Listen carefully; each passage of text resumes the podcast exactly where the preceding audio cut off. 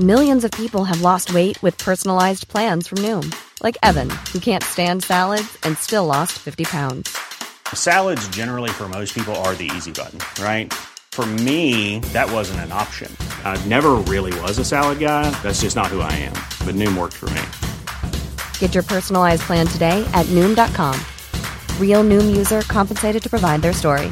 In four weeks, the typical Noom user can expect to lose one to two pounds per week. Individual results may vary.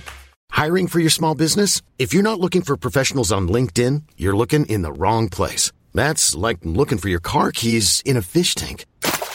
LinkedIn helps you hire professionals you can't find anywhere else, even those who aren't actively searching for a new job but might be open to the perfect role. In a given month, over 70% of LinkedIn users don't even visit other leading job sites. So start looking in the right place. With LinkedIn, you can hire professionals like a professional. Post your free job on linkedin.com slash achieve today.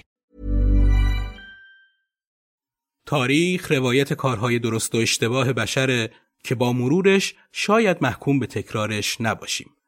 من محمد نازمی هستم میزبان شما در پادکست قاب تاریخ. عنوان این قسمت مشتبا نواب صفوی پدر معنوی انقلاب اسلامی.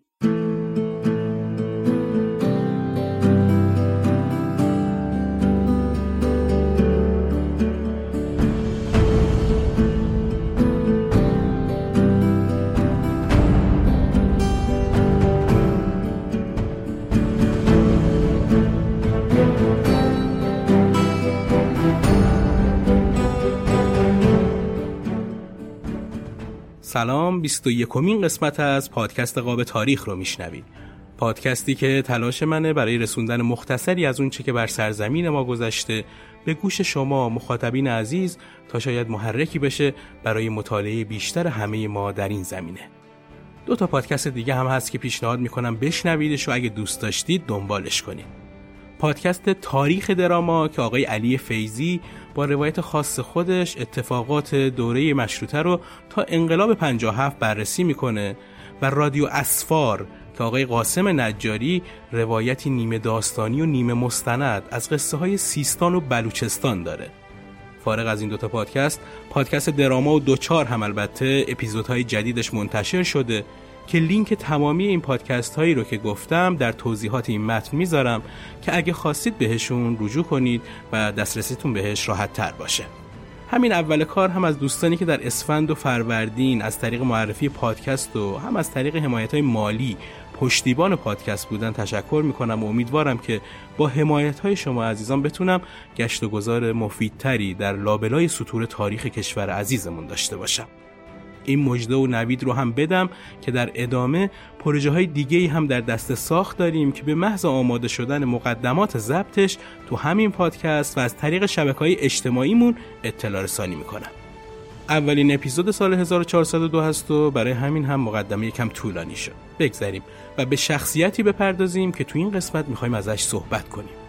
سید مشتبا میرلوهی معروف به سید مشتبا نواب صفوی شخصیتی که از پدران معنوی جمهوری اسلامی به حساب میاد با اینکه روح الله خمینی اسمی ازش نبرده اما دو نفر از بنیانگذاران جمهوری اسلامی یعنی آقایان خامنه ای و رفسنجانی متأثر از نواب و آموزه هاش بودن و از ایستادگی اون در مقابل مظاهر ضد اسلامی به خوبی یاد کردند.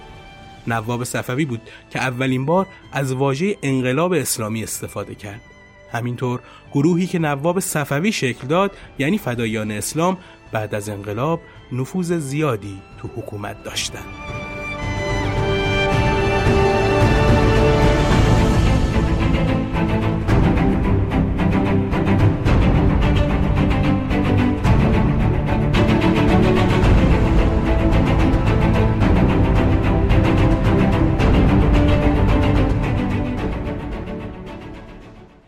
سید مشتبا میرلوهی سال 1303 تو محله خانیاباد تهران به دنیا اومد. امروز ولی اون رو به اسمی می‌شناسن که خودش انتخاب کرده.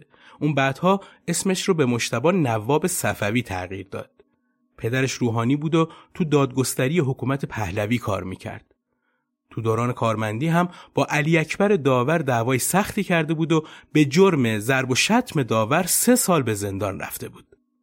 تربیت مشتبه تو دوران کودکی خیلی مذهبی بود و اون رو از همون کودکی به کارهای سیاسی وارد کرده بود. مشتبا تو مدرسه نظامی های آلمان درس می‌خوند اما طبع سنتیش فضای مدرن مدرسه رو براش غیرقابل تحمل کرده بود.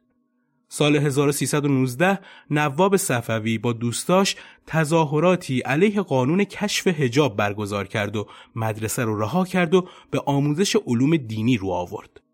شهریور سال 1320 که رضاشاه از کشور خارج شد خیلی از اسلامگرایان فضای باز اجتماعی سیاسی رو برای مبارزه با میراث سکولار رضاشاه مناسب دیدند و شروع به فعالیت کردند. نواب صفوی یکی از مهمترین اونها بود. نواب با وجود مخالفت هایی که با حکومت پهلوی داشت در سال 1322 به استخدام شرکت نفت در اومد. ولی خیلی زود در اثر زد و خوردهایی که با کارمندای بریتانیایی داشت از اونجا بیرون اومد و برای ادامه تحصیلات دینی به نجف رفت. اون تو نجف عطر میفروخت و از این طریق امرار معاش می‌کرد. اما خیلی علاقه به درس خوندن نداشت. اقامت نواب تو نجف خیلی دوامی نداشت.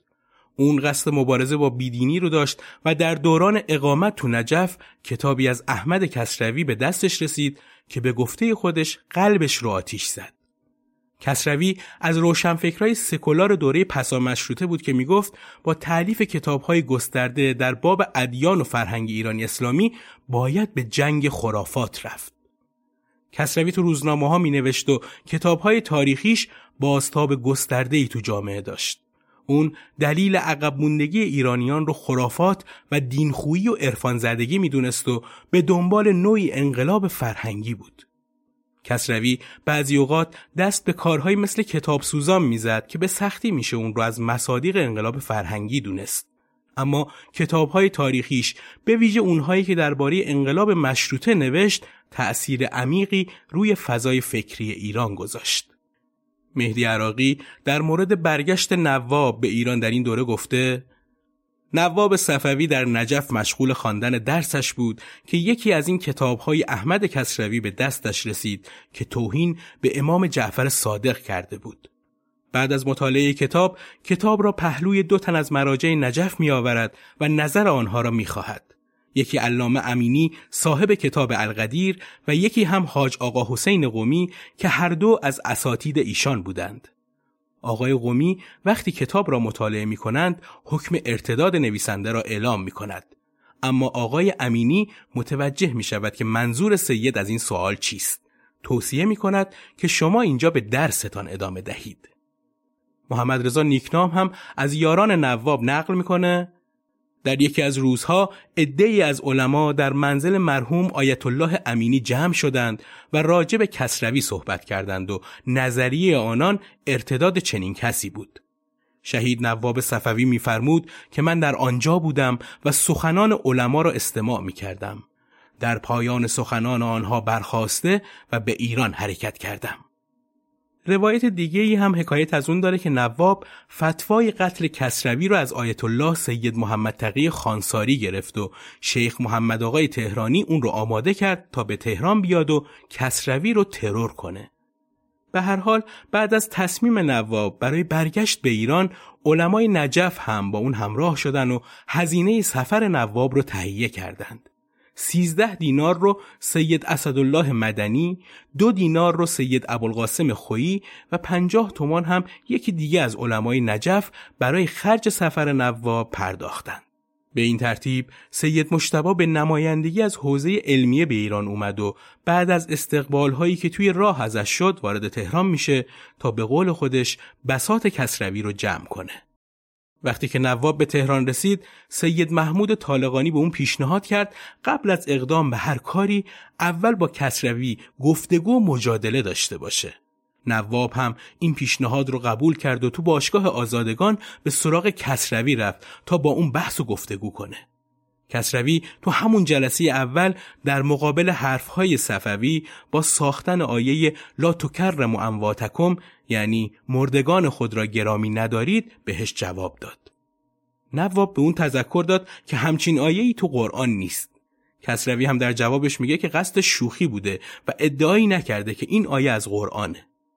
چند روز همینطور گذشت و نتیجه این شد که از این روش به جایی نمی‌رسند و نواب وقتی دید که کسروی اون رو خیلی جدی نمی‌گیره با اتمام حجت جلسه رو ترک کرد و گفت من به تو اعلام می کنم که از این ساعت وظیفه هم نسبت به تو تغییر می کند و از طریق دیگری با تو برخورد می کنم و تو را به عنوان یک مانع بر سر راه مذهب و حتی مملکتم می دانم. بالاخره هم با کمک مالی حاج شیخ محمد حسین طالقانی امام جماعت مسجد زهیر الاسلام اسلحه‌ای کمری تهیه کرد و به سراغ کسروی رفت. نواب سال 1323 گروهی رو جمع کرد و اسمش رو جمعیت مبارزه با بیدینی گذاشت که بعدها تبدیل به جمعیت فدایان اسلام شد. اولین گروه مسلح شیعه تو عصر جدید. اعضای این جمعیت به چهل نفر می رسید که معتقد بودن از هر طریقی باید جلوی مظاهر بیدینی رو گرفت. حاج مهدی عراقی که یکی از اعضای برجسته فدایان بود درباره اعضای اون گروه اینطور میگه. نواب صفوی به فکر این میافتد که یک محفلی، یک سازمانی، یک گروهی، یک جمعیتی را به وجود بیاورد برای مبارزه. این فکر به نظرش می آید که از وجود افرادی باید استفاده بکنم که تا الان این افراد مخل آسایش محلات بودند. مثل اوباش ها که توی محلات هستند. گردن کلوفت ها لات ها به حساب آنها که عربد کش های محلات بودند. نواب ده روز قبل از ترور کسروی ای منتشر کرد به نام خون و انتقام که تون از مسلمانان می‌خواست بلند شند و حقوق خودشون رو بگیرند. ای جنایتکاران پلید! شما خیشتن را بهتر از دیگران در زیر پرده های مرموز می‌شناسید و بر دقایق جنایات خود مطلعید.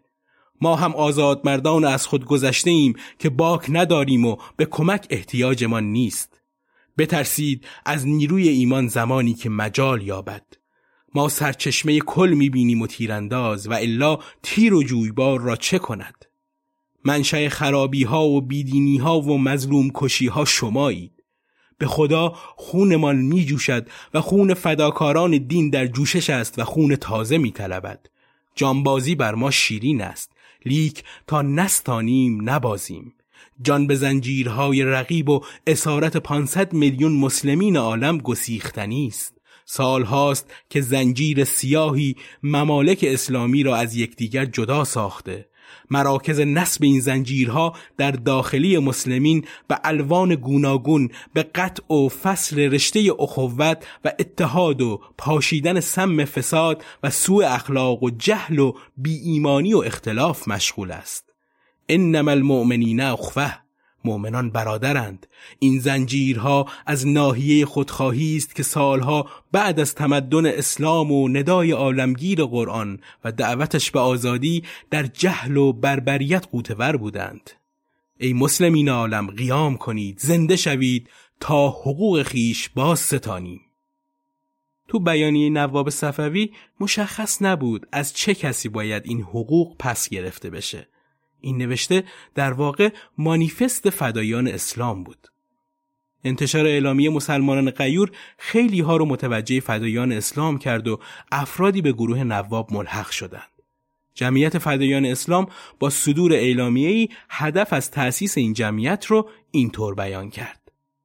ما زنده ایم و خدای منتقم بیدار خونهای بیچارگان از سرانگشت خودخواهان شهودران که هر یک به نام و رنگی پشت پرده های سیاه و سنگرهای ظلم و خیانت و دزدی خزیدند سالیان درازی است فرو میریزد و گاه دست انتقام الهی هر یک از اینان را به جای خیش می سپارد و دیگر یارانش عبرت نمی‌گیرند.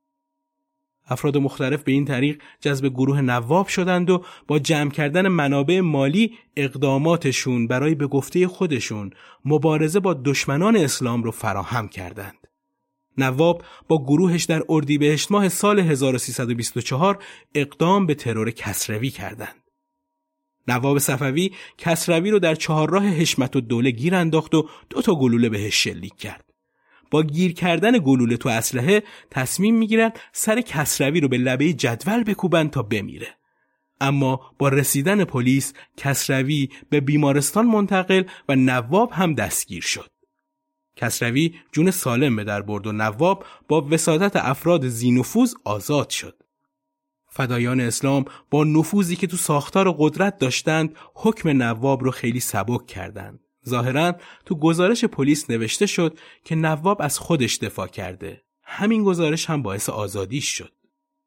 نواب بعد از آزادی از زندان به فکر تشکیل رسمی فدایان اسلام افتاد تا به زعم خودش به وسیله اون با عناصر فاسد در جامعه مبارزه کنه. به همین خاطر با انتشار اعلامیه‌ای موجودیت فدایان اسلام رو اعلام کرد. طوری که خودش می نویسه این سازمان اسلامی رو به این خاطر تأسیس کرد که خواب جدش سید الشهدا رو دید که بازوبندی به بازوش بست و روی اون نوشته شده بود فدایان اسلام. بعد از یه مدت که نواب آزاد شد این بار برای کسروی تو دادگاه پرونده باز شد. کسروی به خاطر نداشتن امنیت جانی از حضور تو دادگاه امتناع می کرد. اما با فشار دولت مجبور شد تو دادگاه حاضر بشه و نواب هم این فرصت رو از دست نداد و تصمیم به قتل کسروی تو دادگاه گرفت. کسروی نهایتا در اسفند همون سال به همراه منشیش حدادپور به کاخ دادگستری رفت و گروهی از فداییان هم با هدایت برادران امامی وارد اونجا شدند و کسروی و منشیش رو به قتل رسوندن. اونها اول هفت گلوله به کسروی شلیک کردند و بعد با چاقو ضربات متعددی به پیکرش زدند. جسد کسروی یه مدت همونجا موند چون اون رو دشمن دین میخوندند و حاضر به دفنش نبودند. کسروی فرقه های مختلف رو نقد کرده بود و همگی به نوعی ازش کینه به دل داشتند. حتی صوفیان هم به خاطر حمله کسروی به فرقهشون تو کتاب صوفیگری حاضر به قبول پیکرش تو آرامگاه خودشون نشدند. نهایتا کسروی رو با هزار زحمت تو شمیران دفن کردند و قاتلینش هم برای مدت کوتاهی زندانی شدند. اما دولت به خاطر فشار محافل مذهبی سریعا قاتلان را آزاد کرد. به گفته خیلی از تاریخ پژوهان محمد رضا شاه برخلاف پدرش در اون زمان مذهبی بود و با به قدرت رسیدنش به نوعی از نیروهای مذهبی دلجویی شد. نیروهایی که تو دوره رضا شاه با اصلاحات سکولاریش به حاشیه رفته بودند.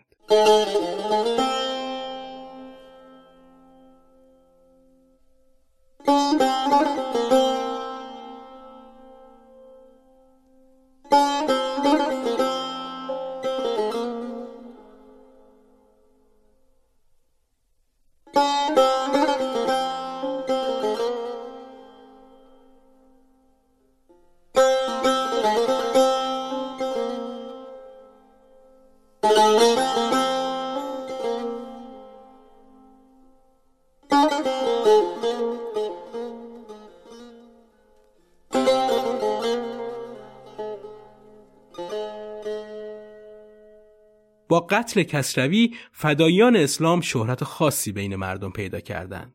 نواب صفوی رهبر فدایان اسلام از راه شمال به آذربایجان، همدان و کرمانشاه سفر کرد و سخنرانی های زیادی انجام داد و مردم رو به مبارزه با مظاهر بیدینی فراخوند.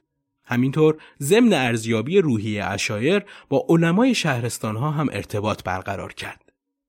تو این ایام آقا سید ابوالحسن اصفهانی از دنیا میره به همین خاطر یه عده از دولت مردای ایرانی برای عرض تسلیت به مراجع نجف از طرف شاه راهی نجف شدند.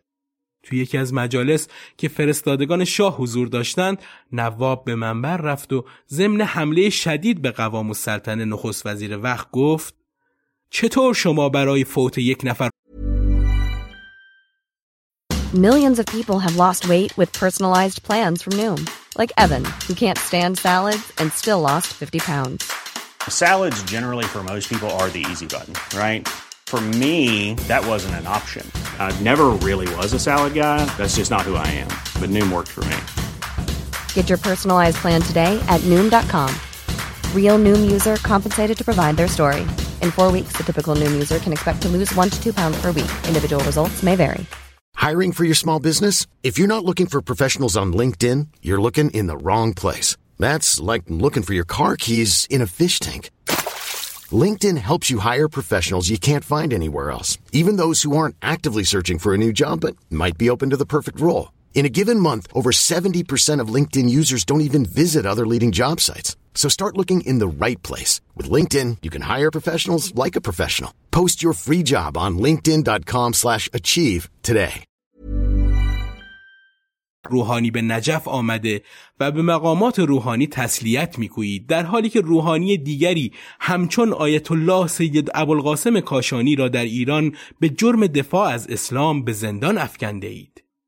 به این شکل نواب آزادی کاشانی و فدایان اسلام رو تو جلسه مطرح کرد و به دنبال اون بود که حوزه علمیه نجف اشرف آزادی زندانی ها رو از مقامات مسئول خواستن و اتفاقا بعد از یه مدت خواسته اونها محقق شد. نواب بعد از آزادی کاشانی دیدارهایی باهاش داشت و نظراتش رو با اون مطرح و اعلام کرد که در صدد ایجاد حکومت اسلامی تو ایرانه. گفته میشه که کاشانی با نواب میثاق بست تا تو ایران حکومت اسلامی برقرار کنه. اون دو سال بعد با شاه دیدار کرد و برای رهایی یکی از آشناهاش از شاه درخواست کمک کرد که اتفاقا شاه هم درخواستش رو قبول کرد. اما سال بعد که دولت اسرائیل به صورت رسمی توسط سازمان ملل تأسیس شد، نواب با حکومت درگیر شد. بعد از رسمی شدن تشکیل کشور اسرائیل با کارگردانی و هدایت نواب صفوی اجتماع بزرگی از مردم تو خونه سید ابوالقاسم کاشانی شکل گرفت. بعد با تلاش کاشانی و نواب صفوی روز جمعه 31 اردیبهشت ماه سال 1327 شمسی برای حمایت از اعراب فلسطینی جمعیت زیادی تو مسجد سلطانی دور هم جمع شدند. اینطور ادعا شده که از شهریور 1320 تا به اون روز همچین اجتماعی سابقه نداشته. تو این اجتماع نواب سخنرانی پرشوری کرد که تحت تاثیرش 5000 تا جوون تو زمان خیلی کم برای جنگیدن تو فلسطین ثبت نام کردند. این تظاهرات اونقدر با اهمیت بود که به مدت دو ساعت از رادیو پخش شد. با اعلام آمادگی این جمعیت برای دفاع از مسلمانهای فلسطینی نواب صفوی هم تو اعلامیه ای اینطور موضع گرفت. خونهای پاک فداییان رشید اسلام در حمایت از برادران مسلمان فلسطین می جوشد و پنج هزار نفر از فداییان رشید اسلام آزم کمک به برادران فلسطینی هستند و با کمال شتاب از دولت ایران اجازه حرکت سریع به سوی فلسطین را می خواهند.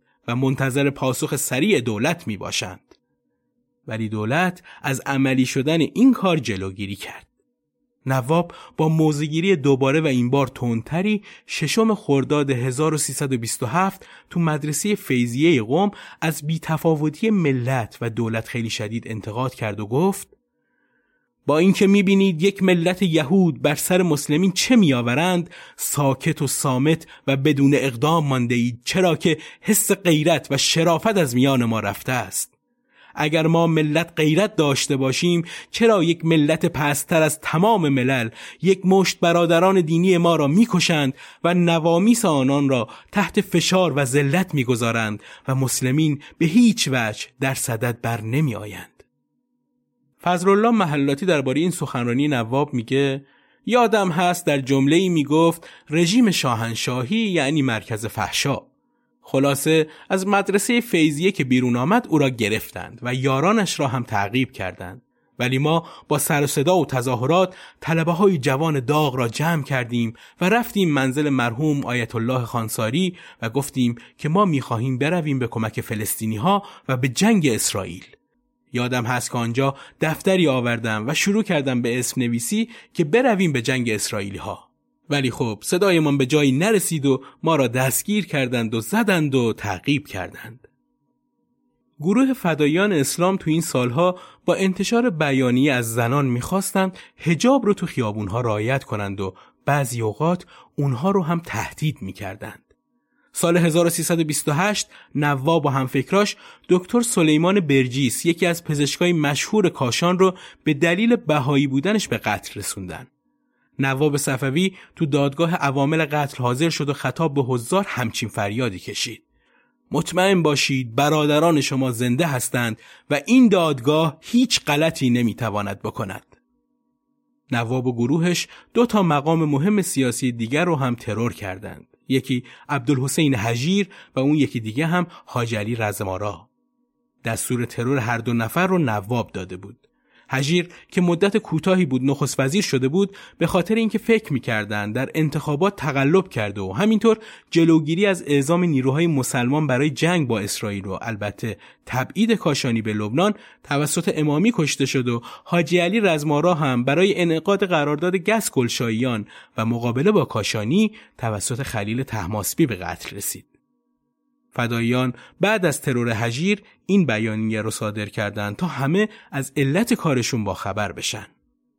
دفاع از ضروریات و مسلمات دین مقدس اسلام است و ضروریات احکامی را گویند که احتیاج به تقلید نداشته باشند دفاع در برابر حجوم به مال و جان و دین و ناموس بر مسلمانان واجب است از دیرباز به مال و جان و ناموس و دین مسلمانان از طرف کفار و اجانب هجوم شده است و هجوم به مال با دست بردن به معادن زیرزمینی شروع گردید. و هجوم به جان با کشتن رجال مسلمانان و آزاده پایگذاری شده است و هجوم به دین و ناموس مسلمانان هم با تعطیلی عمده احکام دستورات اسلام یعنی با کنار گذاردن قوانین اجتماعی و قضایی و سیاسی و اقتصادی اسلام و وضع قانون در برابر آن به عمل آمده است. در این حجوم برخی از کارگردانان مملکت آلت بیگانه قرار گرفته و سپر کفار شدند و چون آلت اجرا شده اند باید با دفع آنها حجوم را دفع کرد. قتل رزمارا رو هم کاشانی به این شکل تایید کرد.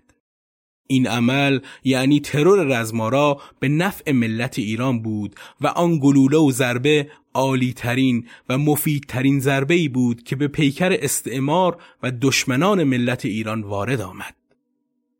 کاشانی توی گفتگوی دیگه هم گفت نخست وزیر مختول در زمان حیات خود از منافع شرکت نفت جنوب و سیاست استعماری انگلستان به شدت حمایت می کرد. سر آنتونی ایدن وزیر خارجه وقت انگلیس در دوران نهضت ملی شدن صنعت نفت تو کتاب خاطراتش درباره مجازات رزمارا توسط فدایان اسلام نوشته مجلس نخست وزیر را احضار کرد تا بگوید که آیا ملی کردن صنعت نفت عملی است یا نه. او مسئله را به هیئتی از کارشناسان ایرانی ارجا کرد و تمام اعضای این هیئت گزارش دادند که این کار عملی نیست. روز سوم ماه مارس 1951 ژنرال رزمارا این گزارش ها را به مجلس ارائه داد و مزامین آن به وسیله رادیو تهران پخش شد. چهار روز بعد رزمارا کشته شد و یک هفته بعد قطعنامه ملی کردن صنعت نفت به وسیله هر دو مجلس ایران تصویب شد. نصرالله شیفته از سردبیرای نشریاتی مثل باختر امروز دکتر فاطمی و مرد امروز محمد مسعود روزی که خبر کشته شدن رزمارا پخش شد رو اینطور روایت کرده. وقتی خبر کشته شدن رزمارا توسط فدایان اسلام را به دکتر فاطمی دادم در همان لحظه مهندس حسیبی از سران جبهه ملی در کنارش ایستاده بود. ناگهان به ساعت مچی خود نگاه کرد و گفت الحمدلله از این لحظه دیگر نفت ایران ملی شده است. بعد از قتل رزمارا حسین علا به نخست وزیری رسید. نواب علا رو گزینه مناسبی برای پست نخست وزیری نمی‌دونست. برای همین هم با ارسال دست نوشته صریحا خواستار برکناری اون شد. اون تو نامش نوشت حسین علا زمامداری ملت مسلمان ایران در خور صلاحیت تو و امثال تو و حکومت قاسب کنونی نیست. فورا برکناری خود را اعلام کن. با توجه به تهدیدات فداییان که به تازگی نخست وزیری رو ترور کرده بودن و مسائل سیاسی دیگه دولت علا بیشتر از دو ماه دوم نیاورد و سقوط کرد.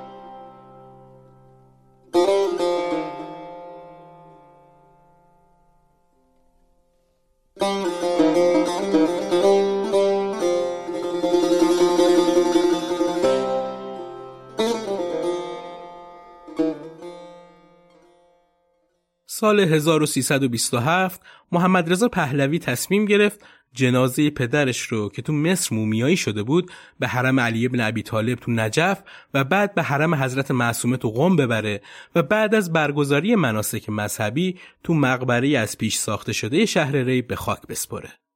شنیدن همچی خبری برای نواب صفوی قابل تحمل نبود. اون تو بازار نجف به محسن شلاش یکی از طرفدارای رضا شاه که تو بازار اقدام به جمعآوری توماری برای انتقال جنازه به این شهر کرده بود حمله می‌کنه و ضمن درگیری شدید با اون تومار رو می‌گیره و جلوی روی مردمی که اونجا جمع شده بودن پارش می‌کنه. این کار نواب تو اون زمان حکومت رو نسبت به انجام این انتقال جسد مردد می‌کنه. گزارش شهربانی از سخنرانی نواب صفوی تو منزل نمازی یکی از اعضای این جمعیت در خصوص جلوگیری از انتقال جنازی رضا به نجف اینطوره من در نجف اشرف بودم که روزنامه های عراق نوشتند که یک هفته دیگر جنازه رضا را به نجف برای دفن می آورند. مقاومت مرحوم حاجی آقا حسین قومی را در نظر آوردم. تصمیم گرفتم به هر قیمتی شده جلوگیری از ورود او به نجف کنم. لذا یک ادرا جمع برای این منظور تشکیل دادم و در اثر کوشش این جانب در شهر او را به نجف نیاوردند و در روزنامه ها نوشتند که جنازه او را فعلا به نجف نمی آورند. دو سال که از این جریان گذشت نهم اردیبهشت سال 1329 مجددا شاه تصمیم گرفت تا جنازه رضا شاه رو به ایران بیاره. وقتی خبر بازگشت جنازه رضاشاه به نواب رسید از عبدالحسین واحدی مرد شماره دو و رهبر فدایان اسلام قوم خواست تا کاری کنه که حوزه علمیه قوم تو این مراسم هیچ مشارکتی نداشته باشه. فدایان قوم تو جلساتشون تصمیم گرفتن تا شش نفر از طلبه های فدایی بعد از غسل شهادت هر روز تو مدرسه فیضیه سخنرانی کنند و طلاب رو نسبت به فجایع رضاشاه آگاه کنند تا هیچ ای در تشی جنازه اون شرکت نکنه.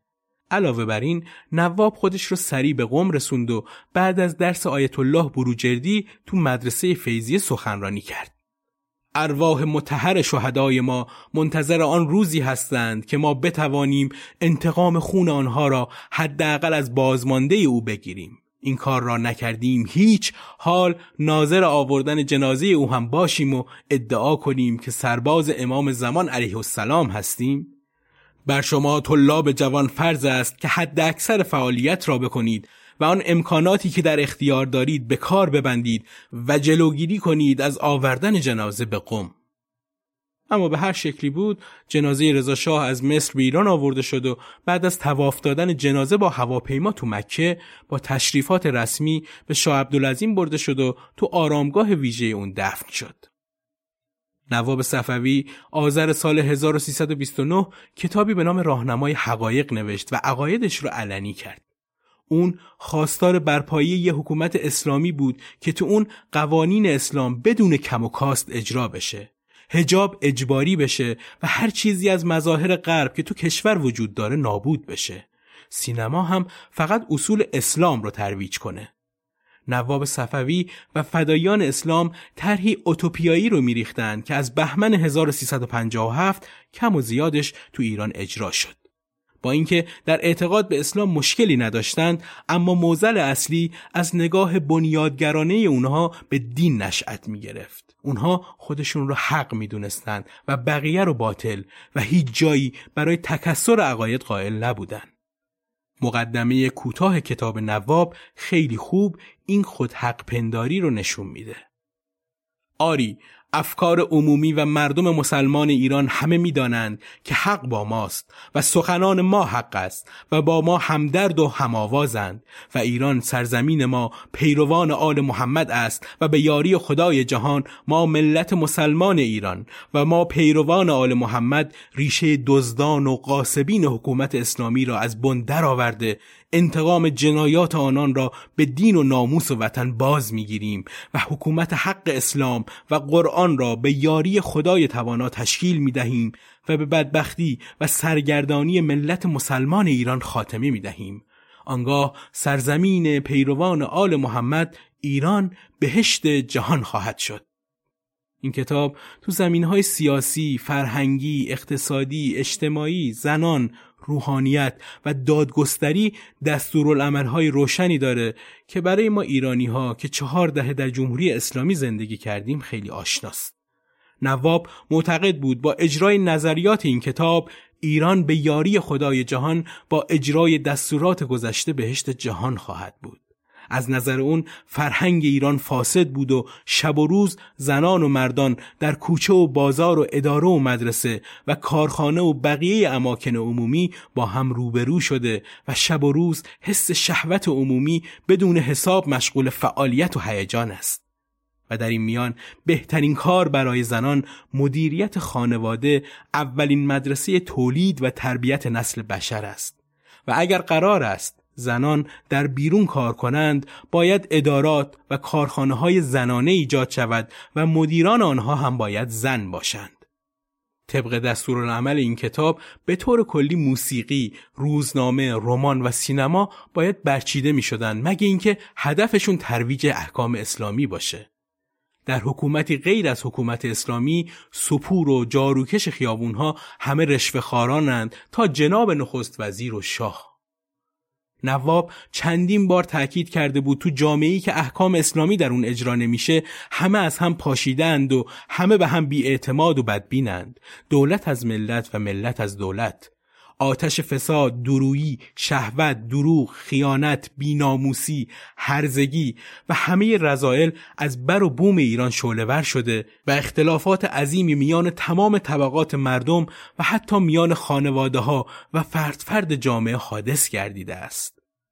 نظر نواب این بود که سه چهارم جامعه تحصیل کرده دارای همه صفات زشت و رضایل هستند و برای اداره امور اقتصادی کشور باید یک بقال یا عطار دلپاک را وزیر کرد نه یک دکتر اقتصاد را. چرا که این زبان بازها فاسد هستند و این رجال جنایت پیشه باید با مرگ مجازات شوند.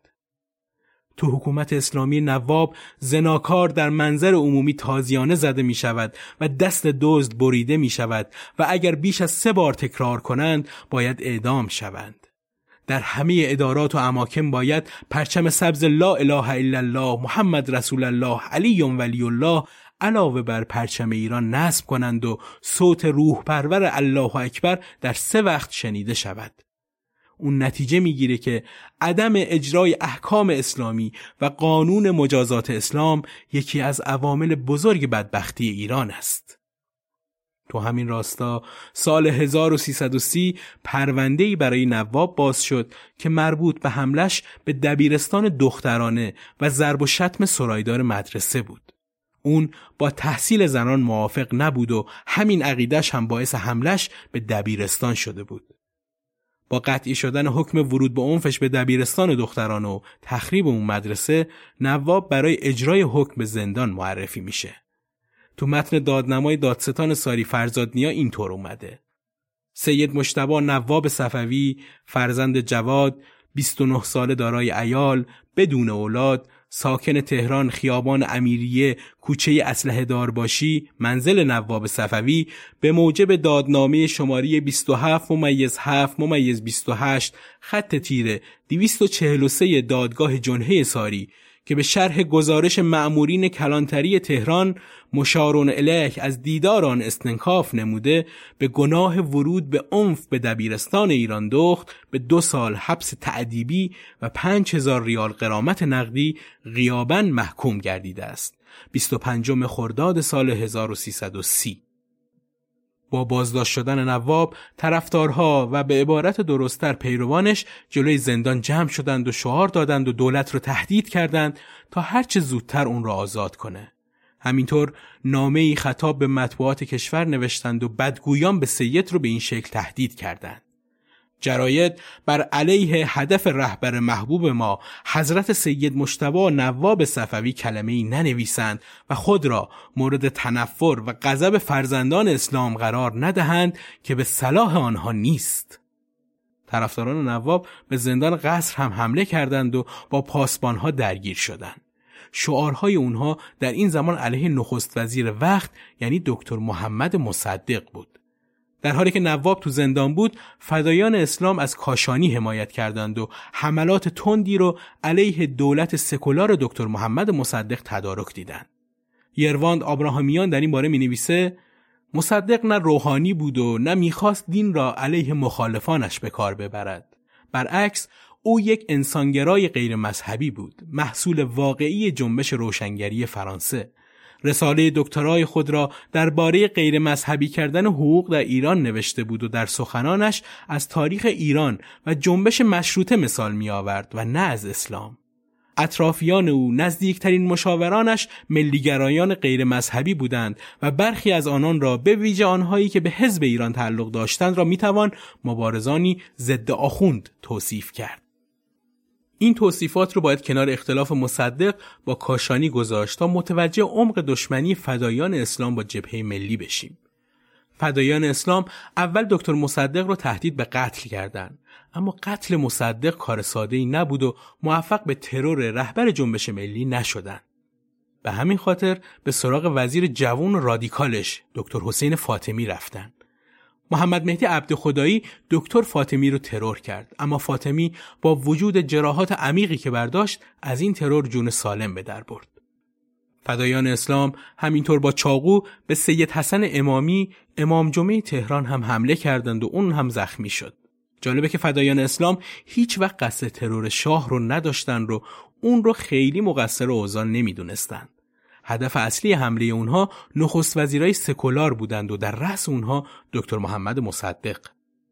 فدایان اسلام در جریان کودتای 28 مرداد از شاه و سرلشکر زاهدی حمایت کردند. نواب صفوی سال 1332 بعد از یه مدت کوتاه که زندانی بود از زندان آزاد شد و به مصر رفت. تو مصر با سید قطب دیدار کرد و با اخوان المسلمین روابط حسنی برقرار کرد. زمان برگشت به ایران هم نامه‌ای به شاه نوشت و کودتای 28 مرداد رو انقلاب اسلامی دونست. اون از برکناری مصدق خیلی خوشحال بود و حتی اون سال تصمیم گرفت نامزد مجلس شورای ملی بشه.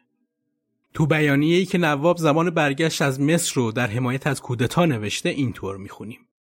بزرگترین جنایت مصدق تقویت عمال شوروی در ایران بود و تنها روح ایمان و علاقه خلل ناپذیر مردم این سرزمین و افسران و سربازان پاکزاد و مسلمان ما به ناموس و دیانت بود که به یاری خدا او و عمال رزل بیگانه را شکست داده و خواهد داد. و به خدای محمد علیه و آله قسم که اگر دو روز دیگر حکومت مصدق باقی مانده و رجال بازی های بیگانه پرستان ادامه پیدا می کرد اقده های درونی مردم مسلمان ایران به هزاران برابر شدیدتر از آن طور که شد منفجر گردیده و رکهای بدن فرد فرد عمال کوچک و بزرگ شوروی رزل را به دست و دندان خشمناکشان بیرون کشیده بنیاد هستی یکی یک آنها را بدون استثنا در شعله های سوزان غیرت خیش می سوزاندند تا یأس کرملین نشینان از تسلط بر کمترین خشت مملکت ما هزاران برابر یأس کنونی گردد.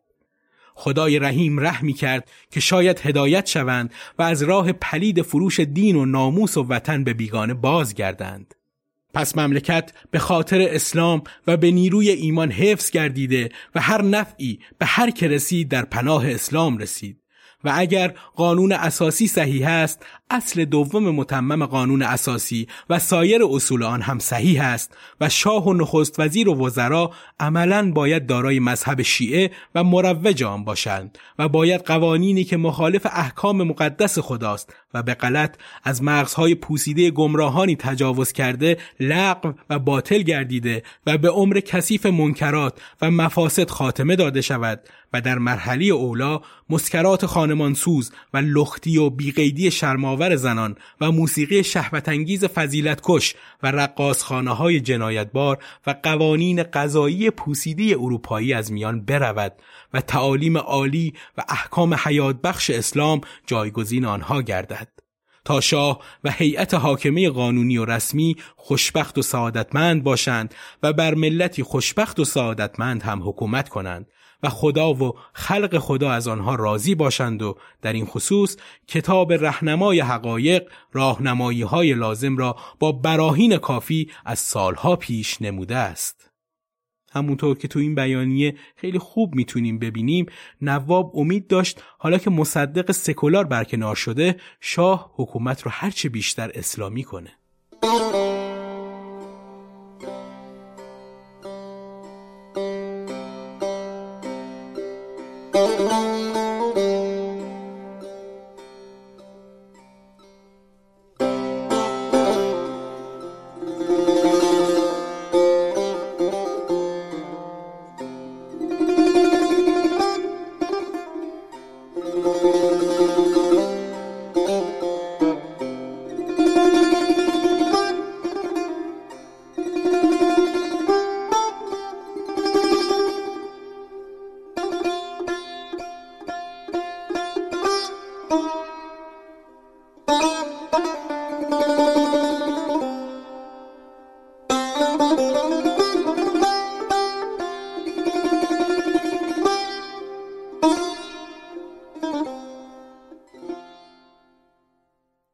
بد نیست اینجای پادکست نظر تعدادی از افرادی که برای ترویج اسلام و البته دینی کردن حکومت تلاش می‌کردند همینطور مراجع دینی و البته بقیه مبارزین اون دوره رو درباره نواب صفوی بشنویم.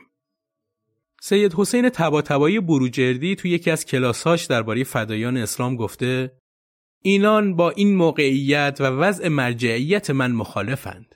کسانی که از این گروه حمایت می کنند انسان در عدالت و انسانیت آنها شک می کند. بروجردی سر درس اونها رو طلاب علوم دینی مردود اعلام کرد که به وظایف روحانی خودشون آشنا نیستند. بروجردی تو کلاس درس گفته بود اینها که چنین می‌کنند با حوزه مخالفند با من مخالفند می‌خواهند کاری کنند که در حوزه بسته شود تا نتوانیم به کلاس و درسمان بپردازیم حسین علی منتظری هم اینطور نقل می‌کنه که آقای متحری بود. صحبت فدایان اسلام شد. ایشان گفتند آخر این چه برنامه است که اینها دارند؟ چهار تا بچه حوزه را به هم ریختند به همه اهانت می‌کنند. باید شهربانی دخالت کند کنترل کند. آخه این تندی ها یعنی چه؟ سید روح الله خمینی اقدامات مسلحانه هیئت های که نواب صفوی عضو اون بود رو سراحتا نهی کرده بود. حبیب الله اسکرولادی در این باره میگه یکی از دلایلی که موجب شده بود تا دیرتر به اقدام خود دست بزنند نهی روح الله خمینی در مورد کارشان بود. آنها برای برداشتن این نهی تلاش های زیادی کردند و چندین بار خدمت روح الله خمینی رفتند. اما همچنان نهی بر این کار داشتند. بنابراین این افراد از بنده که نماینده آیت الله خمینی در وجوهات بودم و با دیگر علما نیز ارتباط داشتم دوباره خواستند تا این نهی را بردارند. اما آقای خمینی در پاسخ به من گفتند که در کارهای تند شرکت نکن. رابطه مشتبا میرلوهی یا همون نواب صفوی با علمای فعالتری مثل طالقانی هم از همدردی انسانی و دینی و همسنگری مبارزاتی جلوتر نمیره. طالقانی عمیقا نگران جان و آینده فدایان اسلام بود. تو دوران حساس دستگیری و اعدام به اونها پناه داده بود اما هیچ وقت منش قاهرانه و منتقمانی شاگرد درس تفسیر قرآنش رو تایید نکرد. حتی وقتی که از نقشه ترور کسروی با خبر شد اونها رو از این کار نه کرد و بهشون توصیه کرد فقط از طریق گفتگو به مقابله با کسروی اقدام کنند. نواب صفوی علاوه بر رهبری استراتژیک فدایان اسلام رهبری تئوریک این گروه را هم بر عهده داشت اون نویسنده مانیفست حکومتی فداییانه مانیفستی که با اتاب جدی بر حاکمان، حکیمان و نظامهای سیاسی و اجتماعی جهان و ایران شروع و با توصیه قهرالود بشر به آگاهی و اصلاح همه جهان تموم میشه.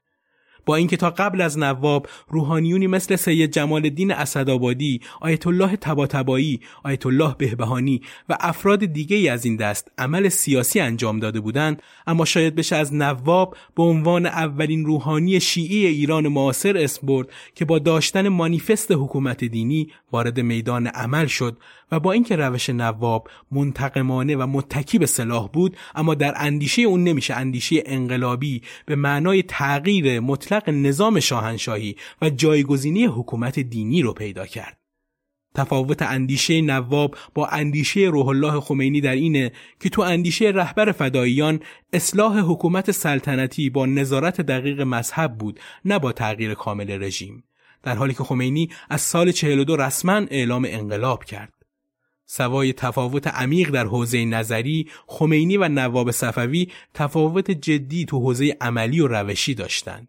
هویت فرهنگی انقلاب اسلامی و تکیه خمینی به مردم دقیقا نقطه مقابل منش مسلحانه نواب و عدم تکیه اون به مردم بود.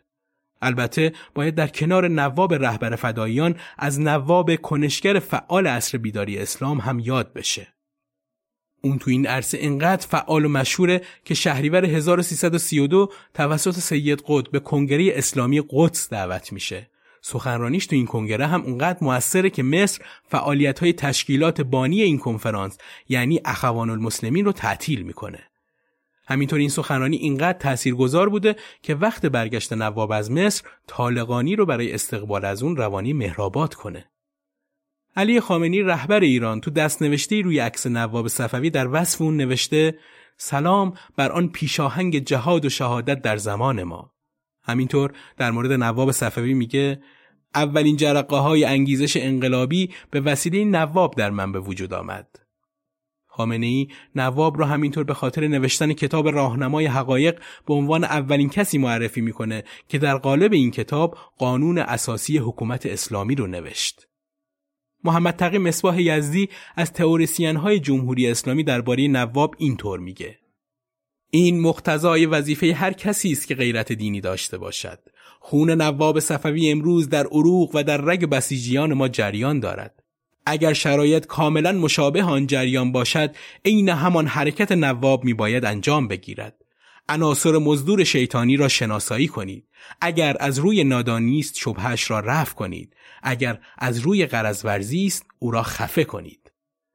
احمد جنتی که سالهاست دبیر یکی از پرهاشیه ترین نهادهای جمهوری اسلامی یعنی شورای نگهبانه در مراسم بزرگداشت نواب صفوی اینطور در موردش گفته که آنان واقعا فدایی اسلام بودند. برای اسلام قیام کردند و برای اسلام به کشتار ضد اسلام دست زدند.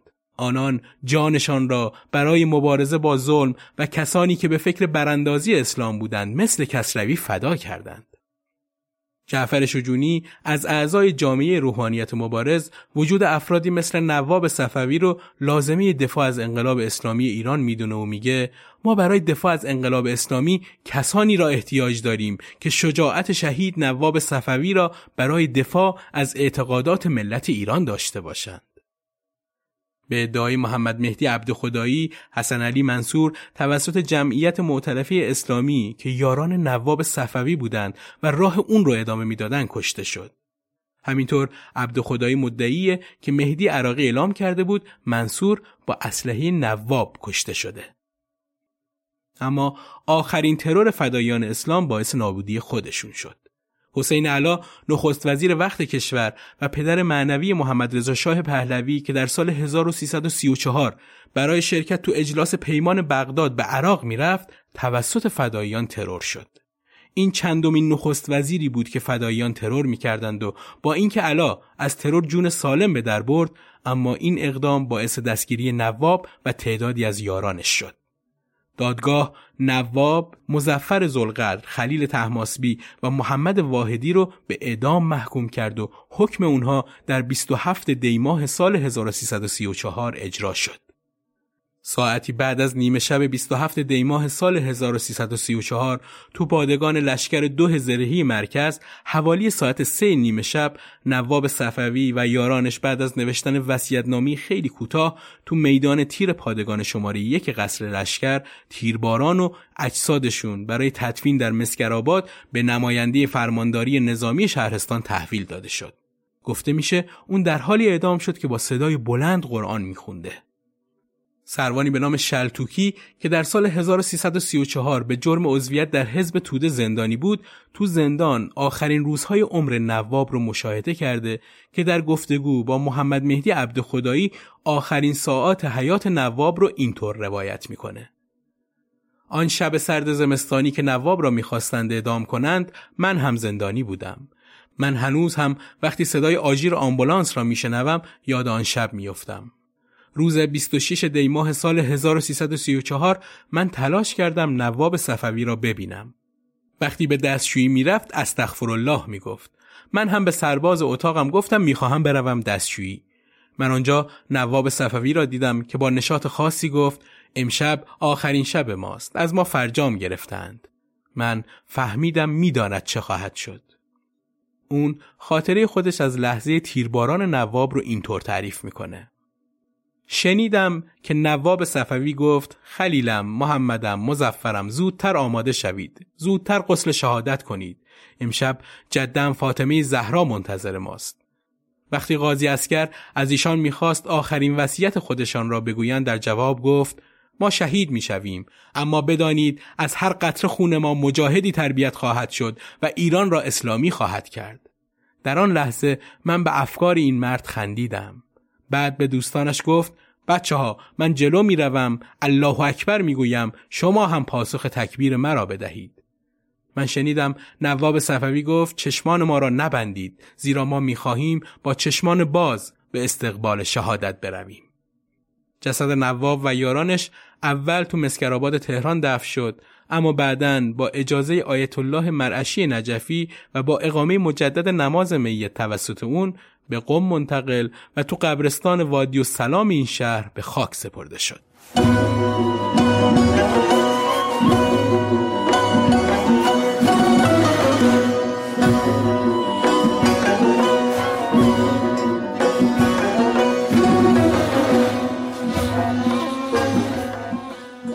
به پایان 21 قسمت از پادکست قاب تاریخ رسیدیم. عمده مطالب این قسمت از متن پژوهش آقای علیرضا نجفی منتشر شده در سایت رویداد 24 گرفته شده که طبق معمول از منابع دیگه کمک گرفتم تا مطلب کامل تر بشه. تو توضیحات این قسمت یه تعدادی از منابع رو می نویسم که اگه خواستید بیشتر در این زمینه مطالعه داشته باشید بهشون رجوع کنید. همراهی شما عزیزان و حمایتتون از پادکست من رو به ادامه این راه تشویق می‌کنه که امیدوارم این حمایت رو از من دریغ نکنید. ممنون از اینکه همراهمون هستید. روز روزگار خوش. به گرد کعبه میگردی پریشان. که وی خود را در آنجا کرده پنهان. به گرد کعبه میگردی پریشان. که وی خود را در آنجا کرده پنهان. اگر در کعبه میگردد